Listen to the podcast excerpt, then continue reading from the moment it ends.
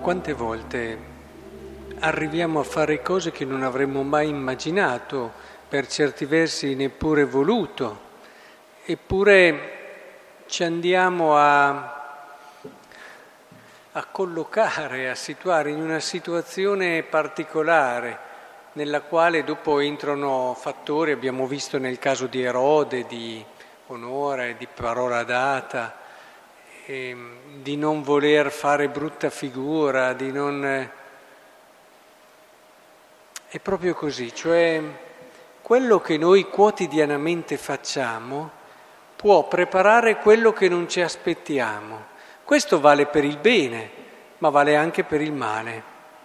Vale per il bene, come ci dice la lettera agli ebrei, dove elenca tutta una serie di atteggiamenti, onesti, corretti, secondo il Vangelo, di amore, di carità, di attenzione, che ti portano e ti possono portare a ciò che non ti attendi. È molto bello questo e tenetelo presente, eh, perché può succedere alla vita di tutti noi. Non dimenticate l'ospitalità, dice. Alcuni praticandola, senza saperlo, hanno accolto degli angeli succede l'imprevisto, quando ti comporti bene, quando cerchi di essere attento, quando provi, ecco che si aprono delle possibilità che neppure immaginavi. E così ricordatevi dei carcerati, come se foste loro compagni di carcere, di quelli che sono maltrattati perché a voi avete un corpo. Vedete come cerca di farti mettere nelle loro condizioni che poi è il segreto, il segreto dell'accoglienza, il segreto... Perché si fa così fatica ad accogliere oggi, in una situazione così estrema e così difficile per chi lascia la sua terra? Perché c'è carenza di questo, mettersi nelle condizioni di quello che è di fronte a noi. Del resto vale per tanti altri mancanze di carità. Non ci mettiamo nella situazione di chi abbiamo di fronte e di conseguenza non riusciamo ad aprire il nostro cuore. E il matrimonio sia rispettato da tutti, il letto nuziale sia senza macchie e così via. E, è proprio lì che noi ci accorgiamo che dal comportarci bene può nascere qualcosa che non ci aspettiamo, qui è simboleggiata, puoi addirittura ricevere un angelo e non lo sai e te ne accorgi magari solo dopo. Perché anche, anche in questo senso è, è molto bello vedere come Dio si cala nelle trame della quotidianità e si manifesta e si rivela in modi inattesi, ma è pur sempre Dio nella semplicità della carne, Gesù facevano fatica a riconoscerlo, era troppo umano, secondo alcuni, per essere Dio. Eppure Dio ha scelto questa strada per manifestarsi.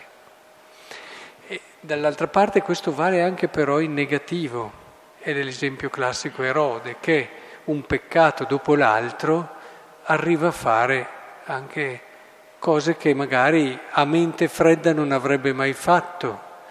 Ma questo succede a tanti, ho visto in me, che magari non avrebbero mai pensato di arrivare appunto, visto che si parla del matrimonio, a tradire, ma è stato un passo dopo l'altro e alla fine si sono trovati in una situazione nella quale hanno anche tradito.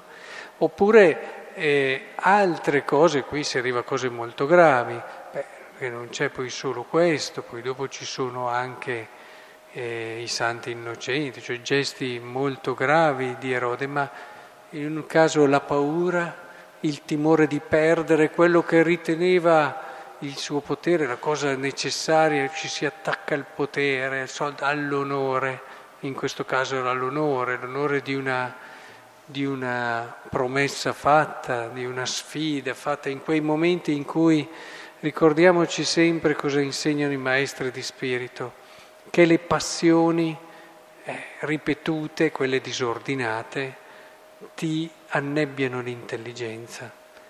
Dopo non sei più lucido. Quante volte all'inizio magari ti rendi conto che stai sbagliando, ma dopo un po' che fai certe cose disordinate non ti rendi neanche più conto che stai sbagliando, non sei neanche più lucido.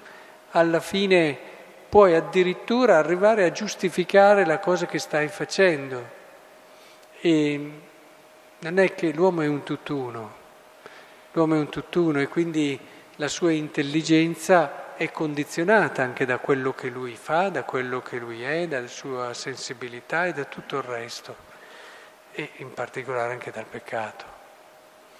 Quindi vorrei che oggi evidenziassimo il valore di una vita quotidiana condotta secondo il Vangelo, condotta non nella ricerca di cose particolari o strane. Da una parte le cose belle e vedrete che potrà anche succedere che il Signore ci sorprenda con qualcosa di straordinario, ma soprattutto siate sempre vigilanti sulle cose sbagliate, non sottovalutatele, non dite beh tanto questa è una cosa da poco, ma questo è un peccato o tutti cominciando poi con quella giustificazione classica, siamo tutti fragili uomini, eh? Questo è vero, però non deve mai essere una scusante, una giustificazione a porre deliberatamente degli atti sbagliati. È importante che non sottovalutiamo questo perché non sarebbe la prima volta che poi ci ritroviamo in situazioni che non avremmo voluto in situazioni molto più grosse di quello che immaginavamo avremmo mai potuto raggiungere.